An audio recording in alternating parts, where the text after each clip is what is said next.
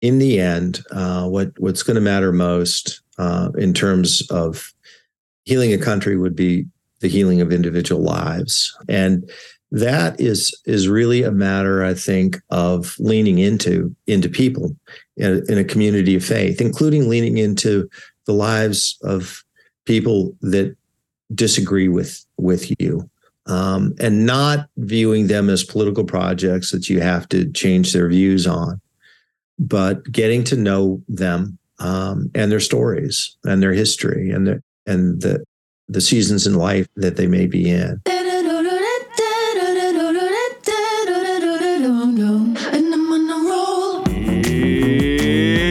It's watering time, everybody. It's time for Apollos Watered, podcast to saturate your faith with the things of God so that you might saturate your world with the good news of Jesus Christ. My name is Travis Michael Fleming, and I am your host. And today in our show, we're having another one of our Deep Conversation. Today is part two of my interview with Pete Wehner, who served three different presidents, including George W. Bush as Deputy Director of Speech Writing and as head of the White House Office of Strategic Initiatives. If you haven't listened to the last episode, you need to go back and listen there first. We are diving into the world of politics. How do we engage in politics faithfully as Christians? It's an especially important topic as we're getting ready to head into the heart of political season here in the United States. Our editor tells me he has been seeing attack ads during hockey broadcasts already. The last major election in the United States led to a lot of strife and downright nastiness, even among Christians. We're talking to Pete to see how one Christian is trying to be and lead other Christians to be faithful in the realm of politics. If you listen to the last episode, you know that we don't expect you to agree with everything that Pete said, and we aren't going to tell you how to vote. We are seeking to live out our faith in a way that honors the mission that Jesus has given us, that puts our identity as Christians ahead of our partisanship or our need to win right now, that remembers that God is in control even when we don't see it, that He is directing the course of the world and that being faithful to him in word and deed is far more important in the long run than scoring a political victory through compromise is today. So today, we continue to navigate these difficult waters, and we aren't shy about what we hit, including Donald Trump, Christian nationalism, and more. Happy listening. So, if you're a person who's not a follower of Jesus, or you are and you're young and you're searching around, it matters a lot what the community is that you're being asked to become a part of. And I think for a lot of young people and a lot of people who aren't that young, they're deeply disenchanted and discouraged by what they're saying. And they're saying, you know what? This, this argument about faith, the fruit of the Spirit, that's supposed to characterize followers of Jesus joy, peace, patience, kindness, gentleness, self control. That's just for Sunday.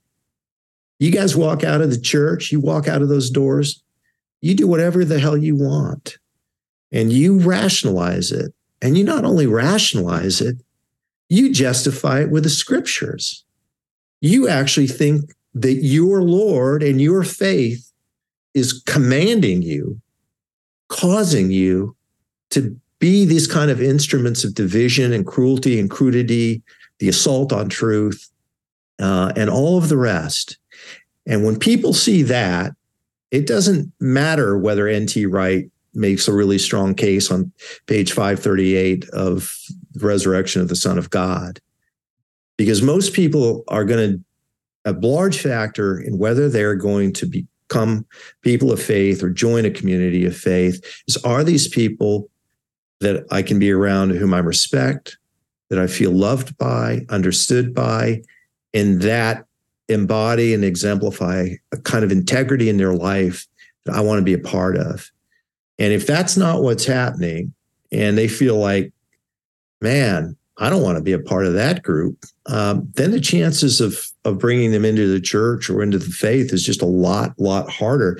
So the irony of this, I think it's a tragic irony. is a lot of people who, as I said earlier, would absolutely say with conviction that what matters most is their faith and the evangelization of their faith to go out and make believers, you know, of all nations, that by their politics, that they are actually undermining the very thing that they say they cherish the most.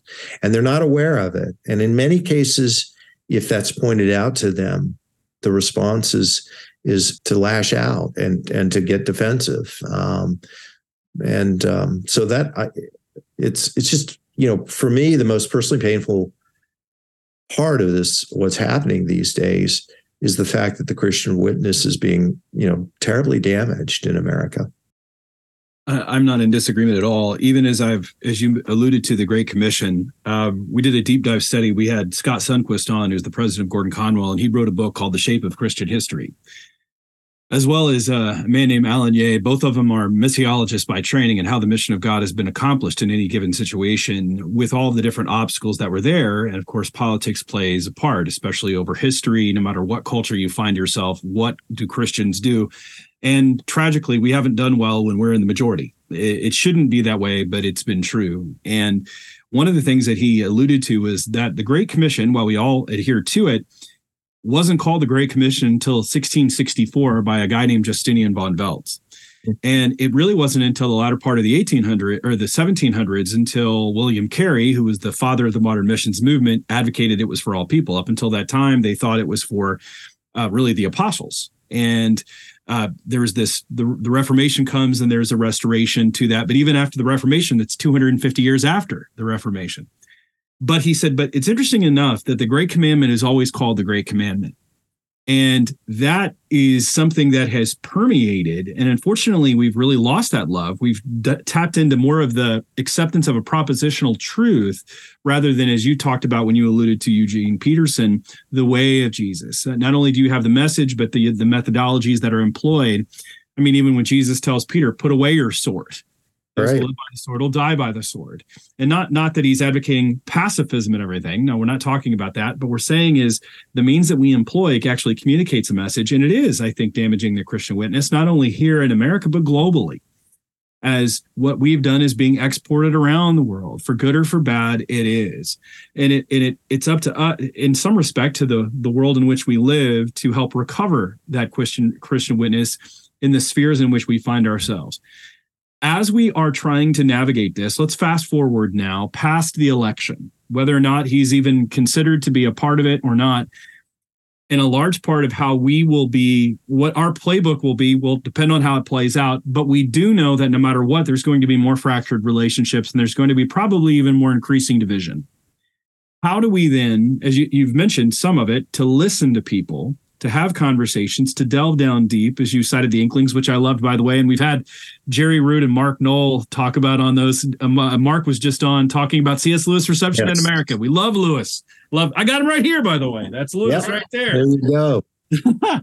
but how do we help then help our churches heal as we go about this? And I know you're not coming out as a pastor, but you're coming out as a person who is deeply embedded in the political world and yet, as a Christian, you see the way of Jesus being played out, even in yourself, and you had to, to live that where you are, which is a challenge in itself. Right. How do we help then take that same type of way of Jesus, let's say, that you're trying to to live out where you are, embody, enact? How do we get our people to do that in the midst of the fragment world in which we find ourselves? I know it's slightly a different tactic, but similar to what you've already said. But is there another thing that we can see with that?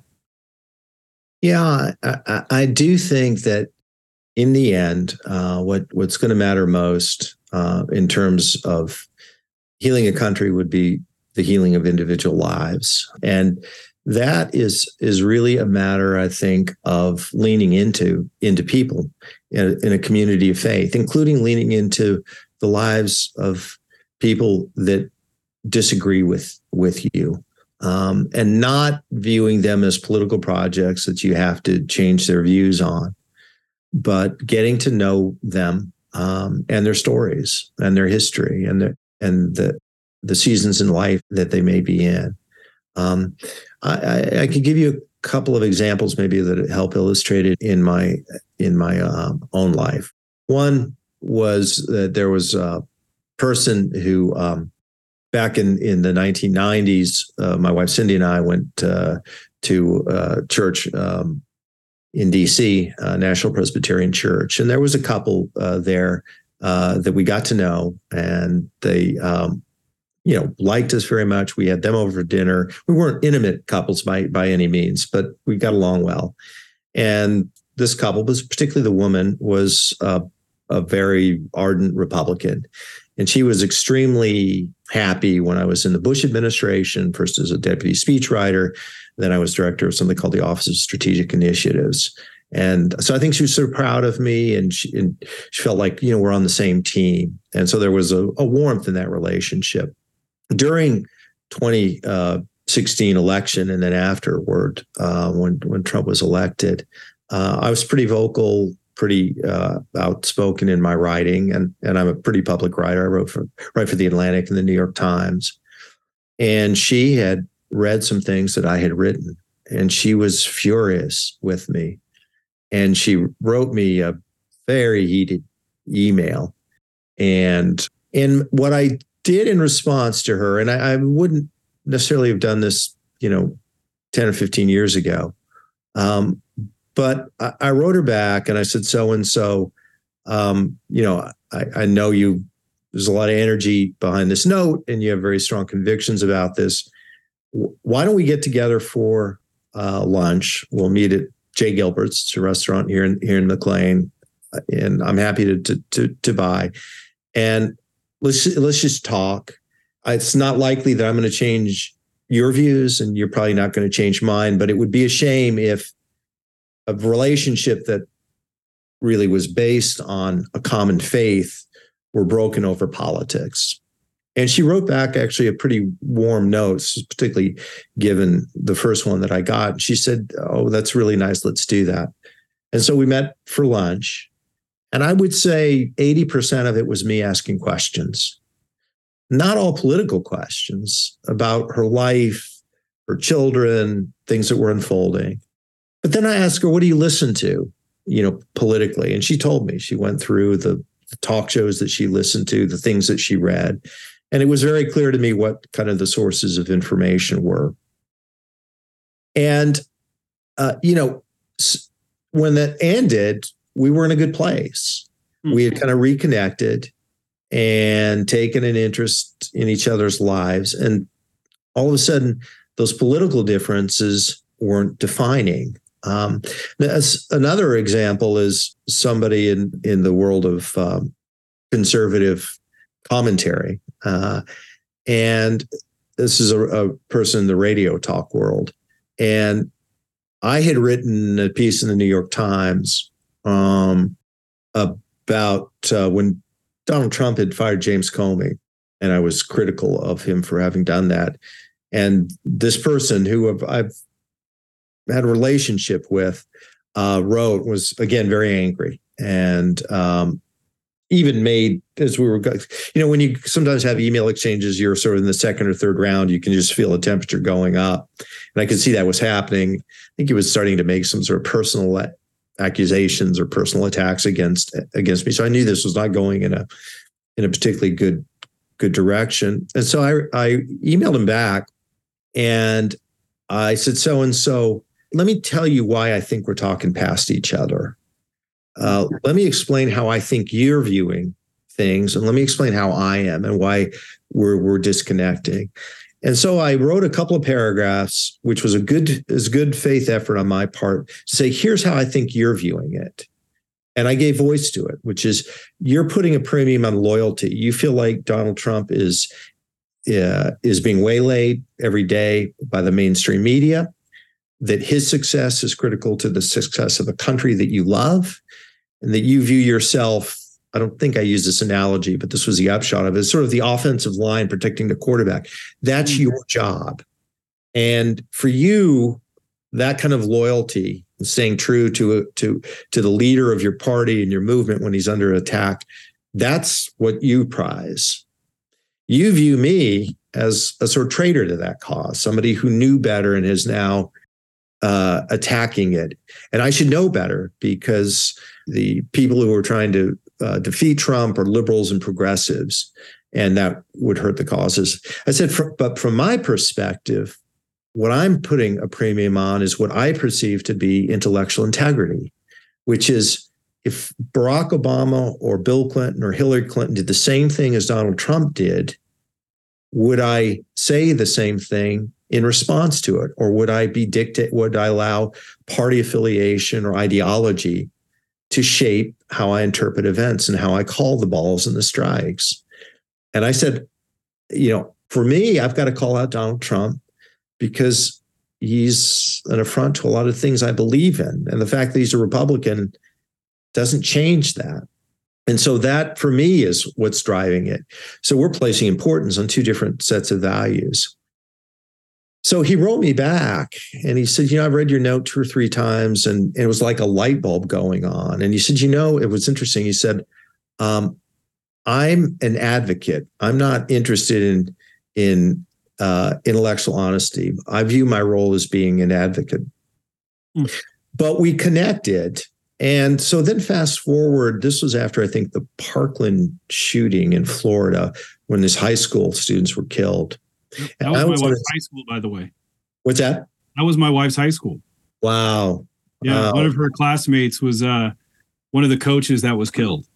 So oh, I'm sorry to hear that. Watching, watching, to watching that online was not. I mean, we were watching. We were in uh, Chicagoland, watching that break out. She's like, "That's." She's looking at the news and she's like, "Wait a minute, that's my high school." Wow. And her brother was there. They both graduated from Marjory Stoneman Douglas, and it was a shock to see that played out. I mean, this wasn't you know just news. This was her classmate that she'd gone to high school with was one of the coaches that was killed. It just was a very personal thing for our family. But I didn't mean to to to take away. No, um, I appreciate the interjection. I'm sorry to hear that. Of course, that would make it far more personal and vivid to her and to and to you. Well, in this case, uh, I, so he was on the uh, radio talking about this, and I was writing. Uh, I was driving to to uh, to DC on something called the George Washington Memorial Parkway, and was listening to a show.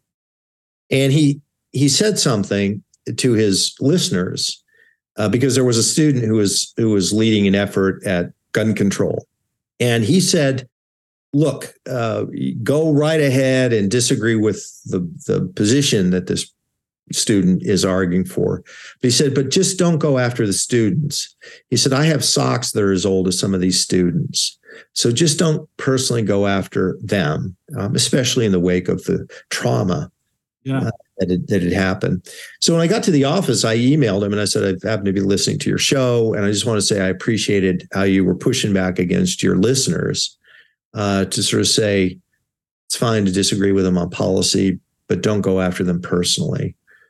And he wrote me back and he said, you know, thanks for doing that. And he said, I, I just want you to know that that voice that you heard on the radio wasn't just my voice, it was yours too. Mm-hmm. And that was an example to me because over the years, he and I have become friends. I've found out about his life, some of the losses in his life. We've had discussions about faith and about a lot of other things. And so a friendship developed. And so that kind of human relationship, those kind of human connections are ultimately the things that if I think if we're going to have these sort of conversations, if we're going to depolarize the church, if the divisions and acrimony are going to go down, it's going to take that. And that's what, after all, we're called to be as, you know, as followers of Jesus. I just think we have to to lean into each other's lives, into each other's stories more than we than than we tend to, um, ask questions uh, rather than than than mount soap boxes. Even though I've done that a lot in our in our interview, it's, it's, not it's not always the right thing to do. Um, and um, I I think that that's that's it. I I just don't see, given the human the, the conditions that we're in now, the the moment that exists, and how human beings are are wired. Um, I don't think, you know, you're not going to outshout somebody and you're not going to even out argue them. It doesn't mean that there isn't a place and a role for persuasion. Um, I believe in persuasion. I'm have my entire life. I'm a writer. Um, but I don't think that just marshaling facts and arguments is um, is enough. And certainly for pastors um, in churches, I think it's just essential to try and create a community where the things that knit you together are the, the deepest and most profound things in human human life. And that's not politics. You know it's interesting you mentioned that. Um, have you heard of alan kreider's work uh, the patient ferment of the early church? Are you familiar with that book? I've heard of the book. I've the author's name doesn't mean much to me. Well he's he's with jesus now. He was an anabaptist but he had written a book uh, written this book and i've seen a lot of people. I'm reading it through it now but basically, we can now examine through a lot of the church fathers post the book of Acts on how did the early church grow. And there was this kind of idea that was believed, and I was taught they had the better arguments, they were more zealous, they the miracles and those pieces, which I'm sure played a part. And of course, all roads led to Rome. But now we can actually see that it came down to four things that really helped grow the church. The first one was patience. The early church was extremely patient in their conversation with one another. Jesus was never in a hurry. They were patient. It wasn't a Roman, uh, Greco Roman virtue. They were patient in their dealings, patient in their disagreements. That's one. Two was this French sociological word, and, and you and I both know uh, James Davison Hunter, and he's coming on the show in, in April to discuss oh, his new book. He's great. Uh, he is a fascinating guy. And he had said, uh, he talks about habitus, that habit, you know, that French sociological word where every single sphere part of their life was formed by the Christian habit. And even in how they practice hospitality, they serve the poor. And I, am a huge Lesslie Newbigin fan. And one of the things that we've talked about a lot on the show is earning the right to be heard. Yep. Requires listening as you've already talked about a lot and that's one of the reasons we picked apollos as our our namesake because apollos he gets converted after hearing a sermon on jesus being baptized by john the baptist because that's what he preaches and he goes and preaches. But priscilla and aquila hear him one place and they're like this guy's awesome but he doesn't know anything. So right. they pull him alongside and he listens to them so that he could do it more accurately. And so we wanted to be a listening ministry but we've noticed that in our current cultural moment, the church has kind of separated the proclamation from the demonstration aspect of yeah. it. Yeah. And we focused on the proclamation, thinking that it has to be the argumentation, but the demonstration through the service, the sacrifice, the listening, and the suffering yep. earns the right to be heard. And that's, of course, a, as you alluded to, even with Tim Keller, not that I'm trying to teach you anything like that, but that's just one of the values that we have. And I think as a church, we have to recover that, that we will endure many tribulations. We are to endure good suffering uh, as a soldier of Christ Jesus in the middle of this. And even Jesus, if they persecuted me, they're going to persecute you. And unfortunately, I think what we've talked about and you've alluded to is that we cite the Bible and we think that's good enough, not understanding that the devil himself believes that God is one and the demons tremble. And he quotes the Bible to Jesus for crying out loud.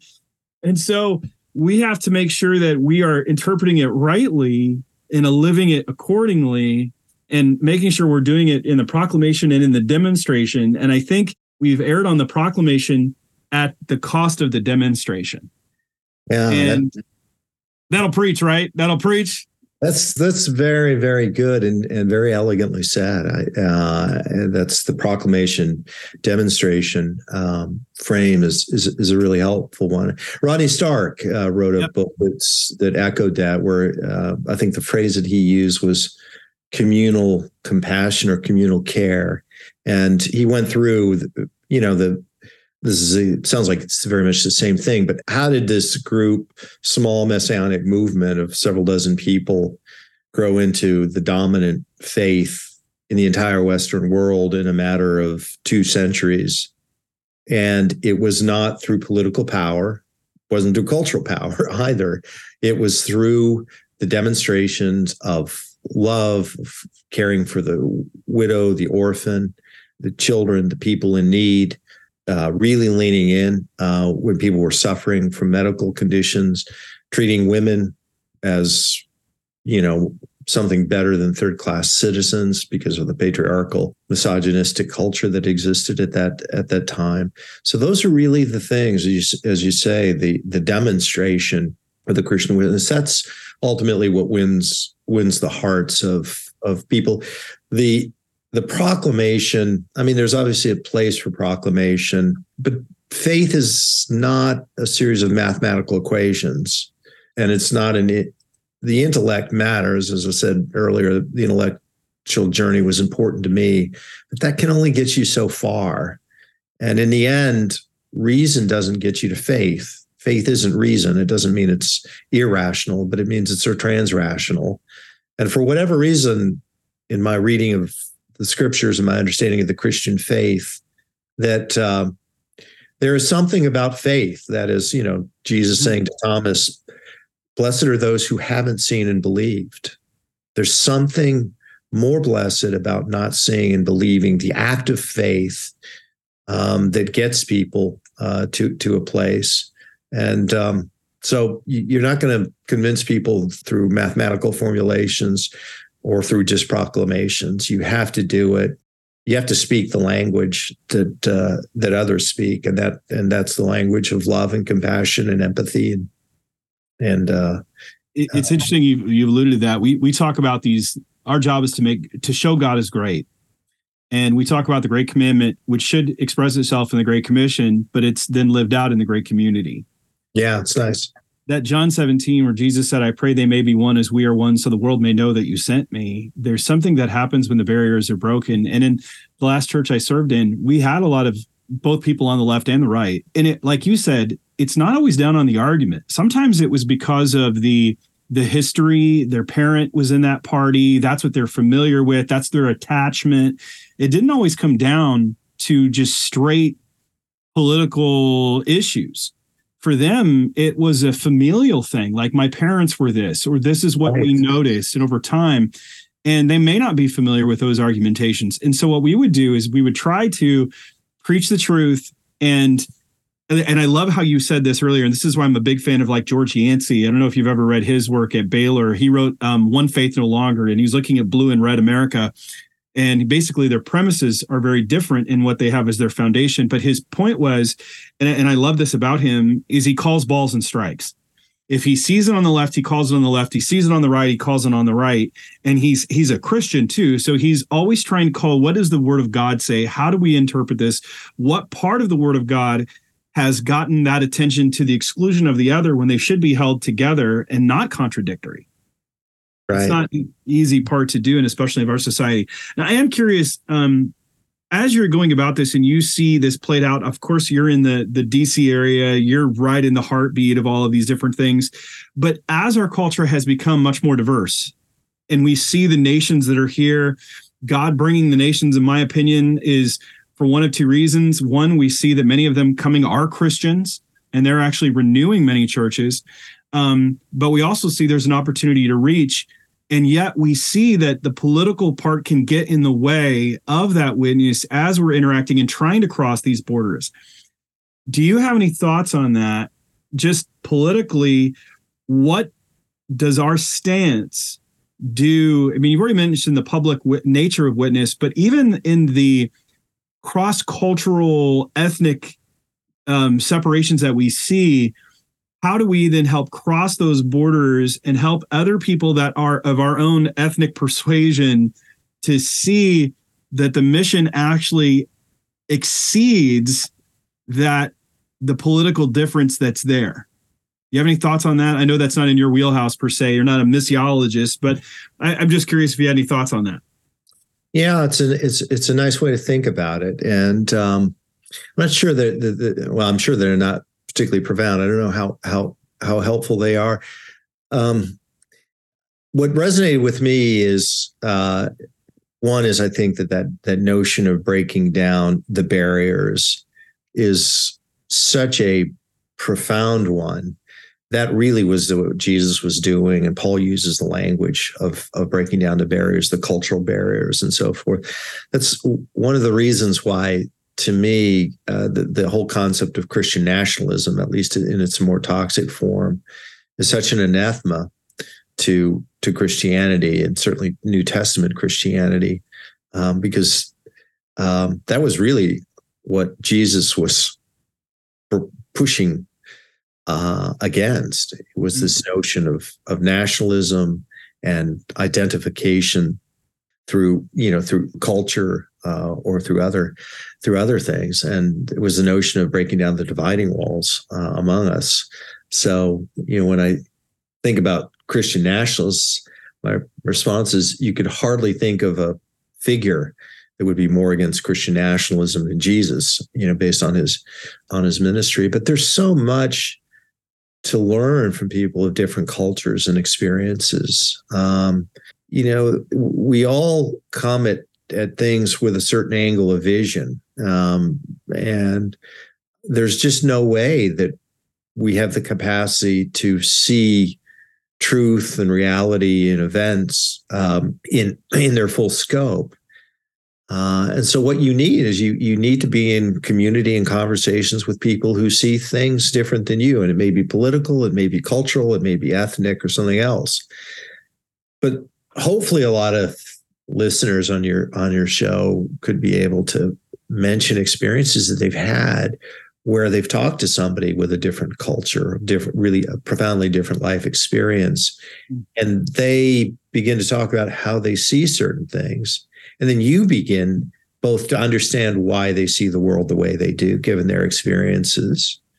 And then you will hopefully also see, refine, and recalibrate maybe your own views in light of what you what you learn.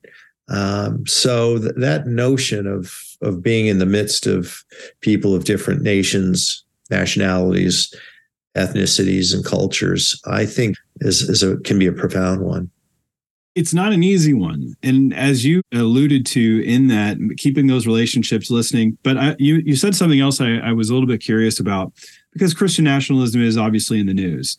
I actually went and i i purchased the text on christian nationalism because i wanted to make sure that i was understanding exactly what was being communicated.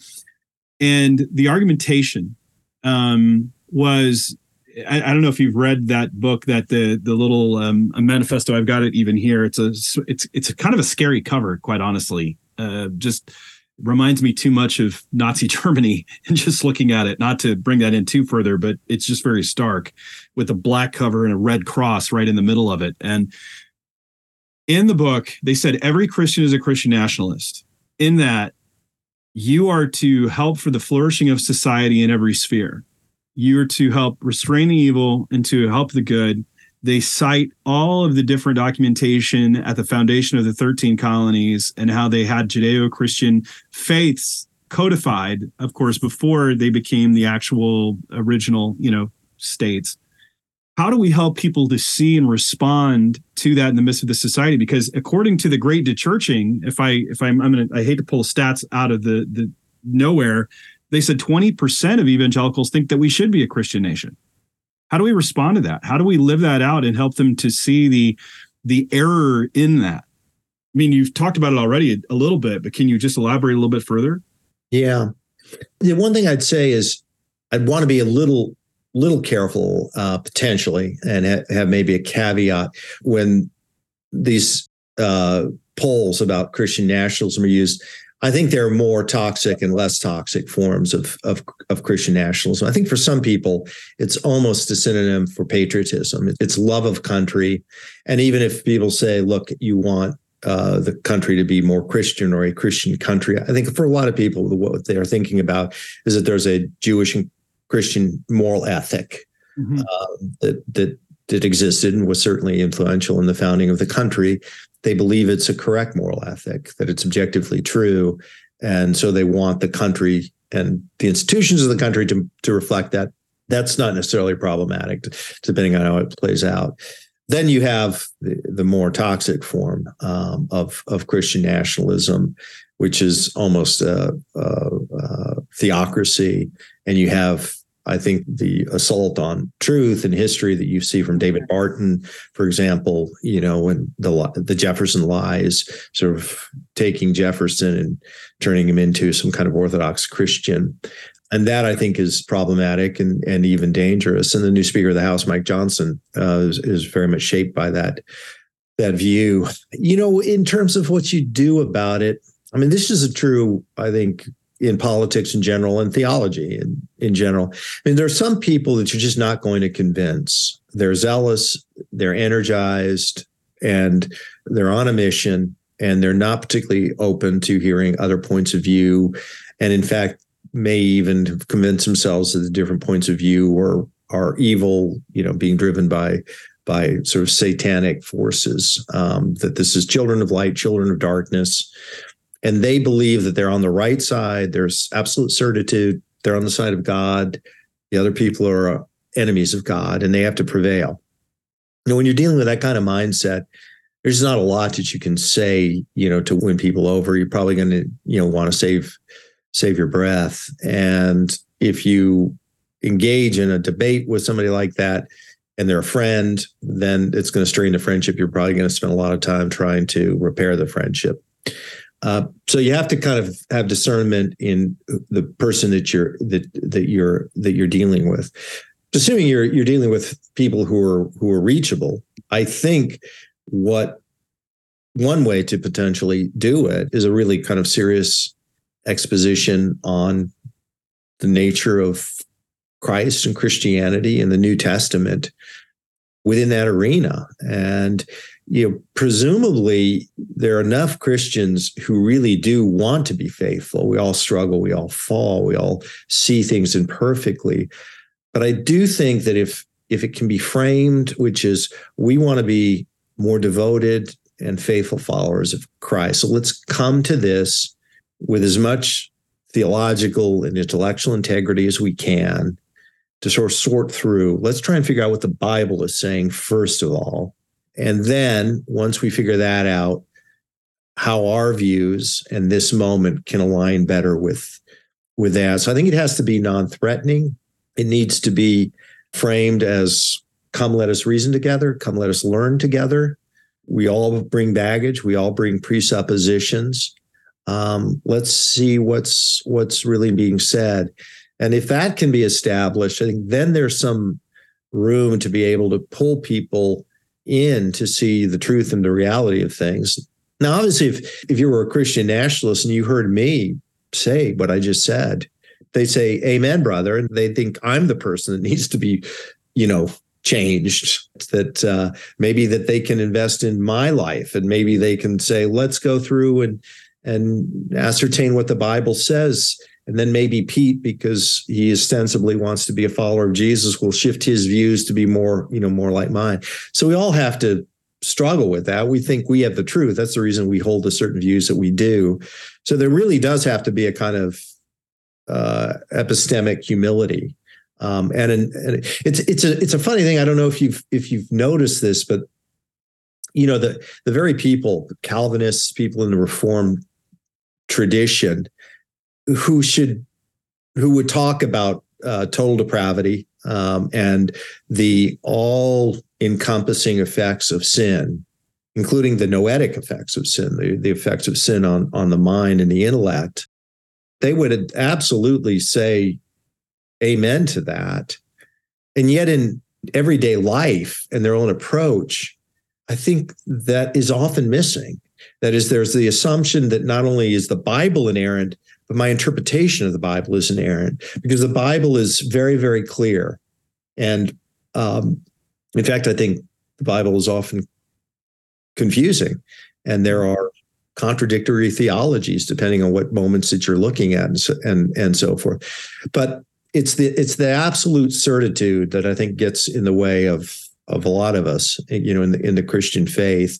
So we have to be open to the knowledge, which is, I suppose, its own avenue to explore theologically, to the notion that our intellect uh, and our field of vision are flawed. You know, are flawed too. We have to be open.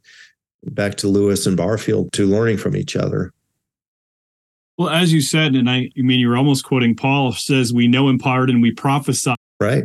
And and there is that part, um, of course, that's there. We don't know everything. I mean, we do believe the truth of who Jesus is. We do know that, but every aspect of doctrine and how that plays out and how it, it affects every single person, we know with what we have of that scripture. But you and I both know that as you mature over time, certain doctrines, depending upon the, the experience that you've gone through, becomes a lot deeper yeah. and your view is challenged and you are forced to go even further down into the very person of, of Christ. I think of again, like you mentioned Keller, and I remember him saying one time, he goes, 10 years ago, I was an idiot. And he Right. said, 10 years before that, I thought I was an idiot. And he goes, You know what that means now? That then me 10 years from now is going to think I'm an idiot now. That's exactly, that's that's exactly right. I mean, you, you know, it's it's interesting. You just ask yourself, like, if uh, you or I um, were women who lived in the 14th century in a different continent, would we interpret the Bible differently? Well, of course we would. Back to some of the topics we talked about, which is we're all shaped by these experiences. We would all uh, recognize that. And we, we would all look back and say, okay, I understand why Jonathan Edwards um, tragically uh, and regrettably, deeply regrettably, believed that slavery could be justified by the Bible. Mhm. But that was true of most Christians and most people for 14, 15, 1600 years. They were shaped by their culture and it was deformed and it led them to an immoral position. Thankfully, we're not there anymore. Uh, but you know, therefore, but for the grace of God, go I. So we can all look back and say, yeah, I can see how how culture and a lot of different things went in to lead people to believe false things. But somehow, when we think about ourselves in this moment, We're exempt. yeah, exactly. We just think, well, now we've arrived at the truth and we see everything the way it is. And, um, you know, 100 years from now and 500 years from now, people are going to look back at us and they're going to say, how on earth could they have believed this? Mhm. um, and you know we're blind to it but that's that's part of the human story so and part of the human story is enlightenment moral enlightenment intellectual enlightenment to try and try, try and learn and to perceive truth and perceive god in in better and clear ways As we're coming near to the end of our time, I'm, and thank you so much, by the way, for being so generous. i enjoy it thanks on the show. I, I love this conversation. I mean, I'm sure we could talk all day because there's so many other questions that I have. But in the sphere that you're in, as a Christian, what do you feel that God's calling is for you eh, where you're at right now? Yeah, you know, it's it's a good question. I've I've never been somebody who felt a lot of assurance on what what a, my calling was in a narrow sense. You know, called in a in a particular profession or a particular job. Um, I just never really thought that way, and I and I've at least never received messages that to me were anything more than potentially intuitions or desires, human desires that, that I have. So when I think about my calling, it's pretty simple. I just try and think about sort of a life of integrity, a moral integrity, intellectual integrity, be faithful, treat people well, particularly people over whom you have power, and just be a witness there. I think professionally speaking, you know, I'm in a different position now than I was when I was working in, in the White House. I write, I write about politics, I write about culture, but I also write about faith and um, not just politics and faith, but really re- reflections and meditations on Jesus. So I've done, you know, a dozen or more for the New York Times. I've done some for the Atlantic. And and then for the Atlantic, I've also done profiles of people of faith who are friends of mine, people I admire. Gary Haugen at IJ, International Justice Mission, Francis Collins, Tim Keller, Philip Yancey, Mike Gerson, and uh, Russell Moore and others. Um, so I, I would say that that that is probably the most. I feel like that's the most meaningful writing that I do, which is the reflections on on faith. I think because faith is pretty core to who I am and who I've been, and it's also a way for me. Often in my writing, I would say to kind of work through my own questions and my own thoughts, um, and sometimes bring readers along with with me. Um, but um, so I, I feel like it's a real privilege to be able to write on the things that I can and to have the platforms that that I have. Um, but I don't know if, if I feel like it's it's it's a calling. I try I try and be faithful given the position that uh, that I uh, that I have. But you know, in the end, as, as as David Brooks said, the things that matter are the eulogy virtues. Those are the ones that uh, the resume virtues are nice, but they just aren't as meaningful. And um, so that's kind of how I think about it. I, I'm not even sure that it's the right way to think about it. It's just the way that I am, the way that I'm, the the way that I'm I'm hardwired, and and um, so I, I've just never had a really strong sense that God is calling me in this position work wise. But I've been unbelievably fortunate in the work that I've been able to do. That's a good testimony, though. I think for many people, they don't feel that call per se on their life, but they do want to know how do they glorify God in their vocation where they're at. And that seems like you're what you're doing. I'm trying to treat people fairly. I'm trying to tell the truth. I love the fact that you mentioned to have this intellectual integrity or moral integrity and intellectual integrity is something that honestly, until you said that, not that I, I hadn't, er, I hadn't thought of that, but just those terminology, that term, that category, the framing that you've used, I, I find to be very helpful. As we're finishing up our time together today, what is a, a water bottle that we can give our people to nourish their to be nourished on in, in this week and during this season? Because we are entering i mean we're in the political season right now. It's getting ready to ramp up even further. And um, many people are are still weary from the last one especially with covid. And they're wondering what do we do? How do we maintain this? How do we keep our faith invigorated the way that it needs to be? What's something that we can give to our people so that they can nourish on throughout the week yeah, it's a really good question. It's a good, good, good uh, question to ask people. Um, you know, I'm probably partial, maybe more partial than I should be to books, but books have, have shaped me, um, you know, shaped my life a lot and shaped my thinking a lot and my theology a lot. There's a new book that just came out uh, from a good friend of mine, David Brooks, who's a columnist at the New York Times, called How to Know a Person, The Art of Seeing Others Deeply and Being Deeply Seen.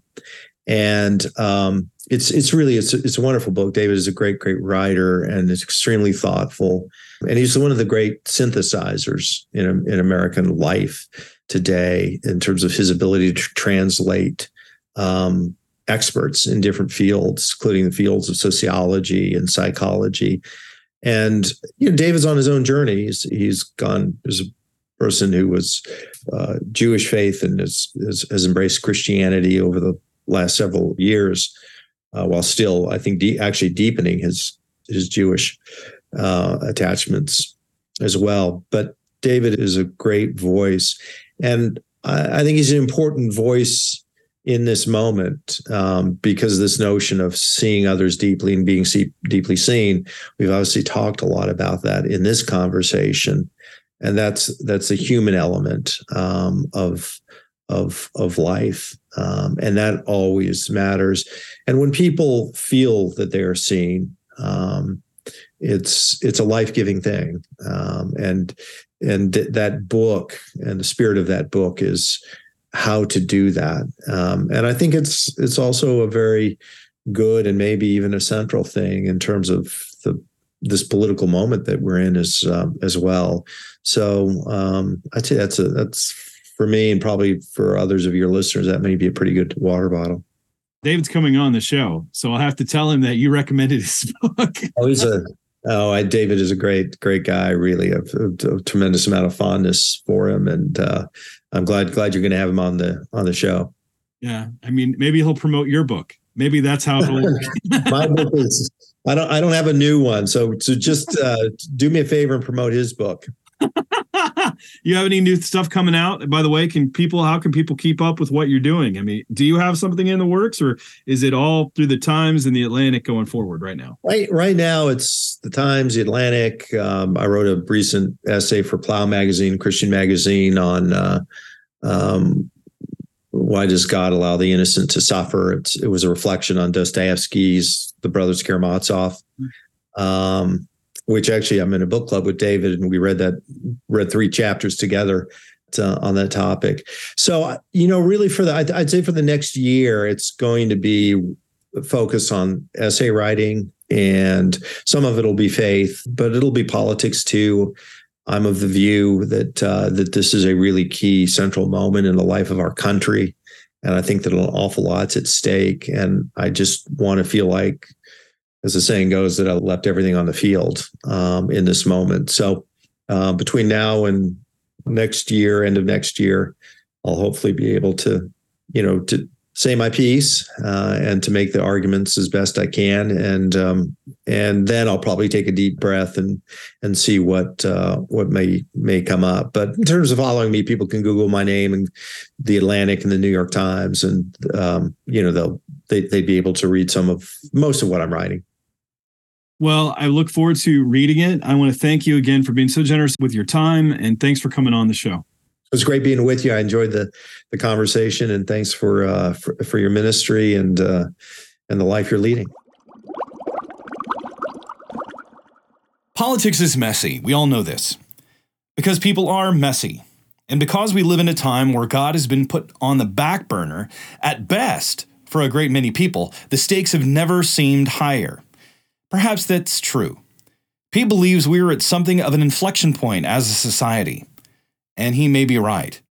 But there is actually far more at stake than the shape of the American political landscape or even its geopolitical consequences around the world. The eternal destiny of many is at stake.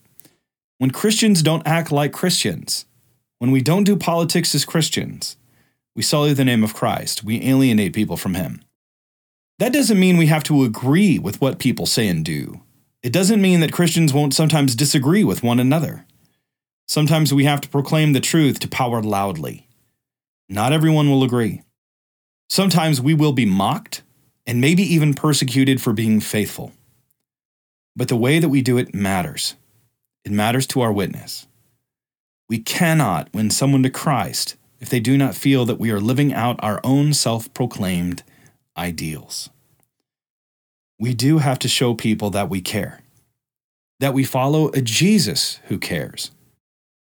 Over and over, Pete's illustrations showed that when he or others sat down to talk, to really talk and understand, not seeing people as projects but as people, things got better.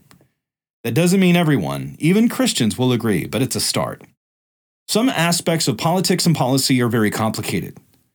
Most of us would rather the solutions were simple. This is true of people on the left and on the right. And as Christians, we have an opportunity to show the country, the world, a better way.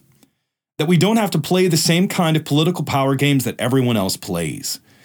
That we don't have to jettison our faith to score political points. Our proclamation and our demonstration need to match up. That's what Jesus calls us to. In the near term, especially in the post Christian West, that may well mean things don't go our way politically.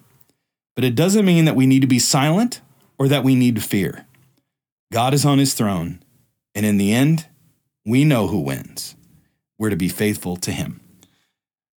Join us next week as I'm talking to Albert Mohler, who has a completely different look than what Pete Wehner gave us today. It is sure to be a very interesting conversation. I want to thank our Apollos Watered team for helping us to water the world. This is Travis Michael Fleming signing off from Apollos Watered. Stay watered, everybody. And I'm on a roll.